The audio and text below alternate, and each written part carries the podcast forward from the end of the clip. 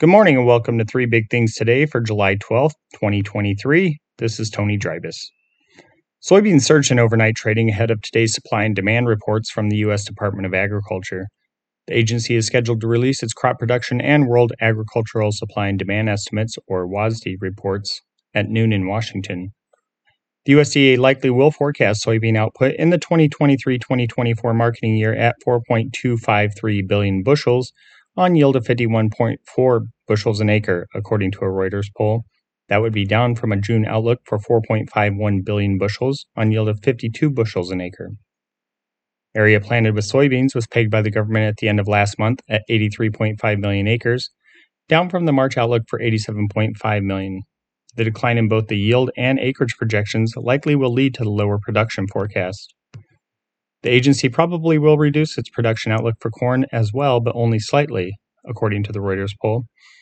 Output is forecast by analysts at 15.234 billion bushels on yield of 176.6 bushels an acre, the survey said, down from USDA's June projection of 15.265 billion on yield of 181.5 bushels an acre.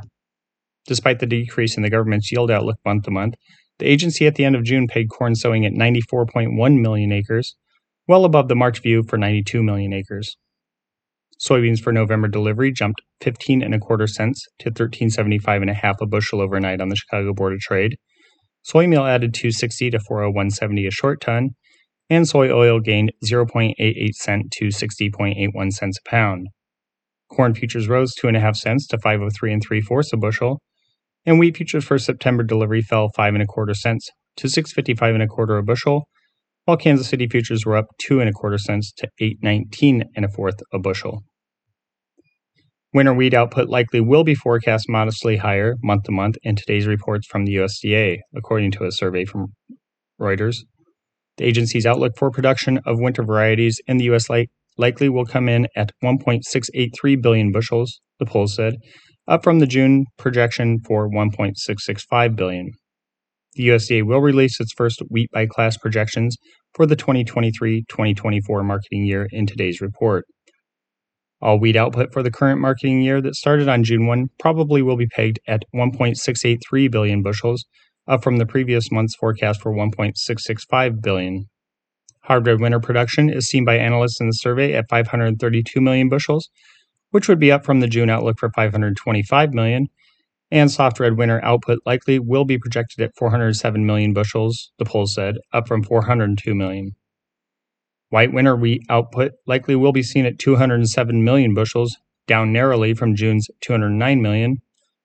The USDA likely will forecast spring and durum output at a combined 537 million bushels, 477 million of which will be other spring wheat, the Reuters survey said. Growers in the 2023 2022 2023 marketing year produced a combined 510 million bushels of spring and durum wheat, including 446 million bushels of other spring varieties, the government said last month. In weather, severe storms are forecast for much of eastern Nebraska, western Iowa, and northern Missouri this morning, and is already hitting some areas, according to data from the National Weather Service.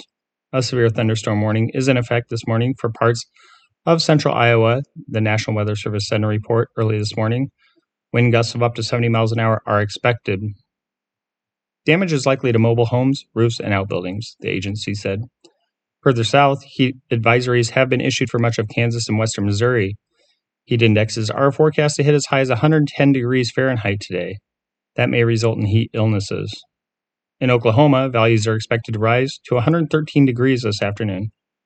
Take extra precaution if you work or spend out spend time outside, the agency said. When possible, reschedule strenuous activities to early morning or evening.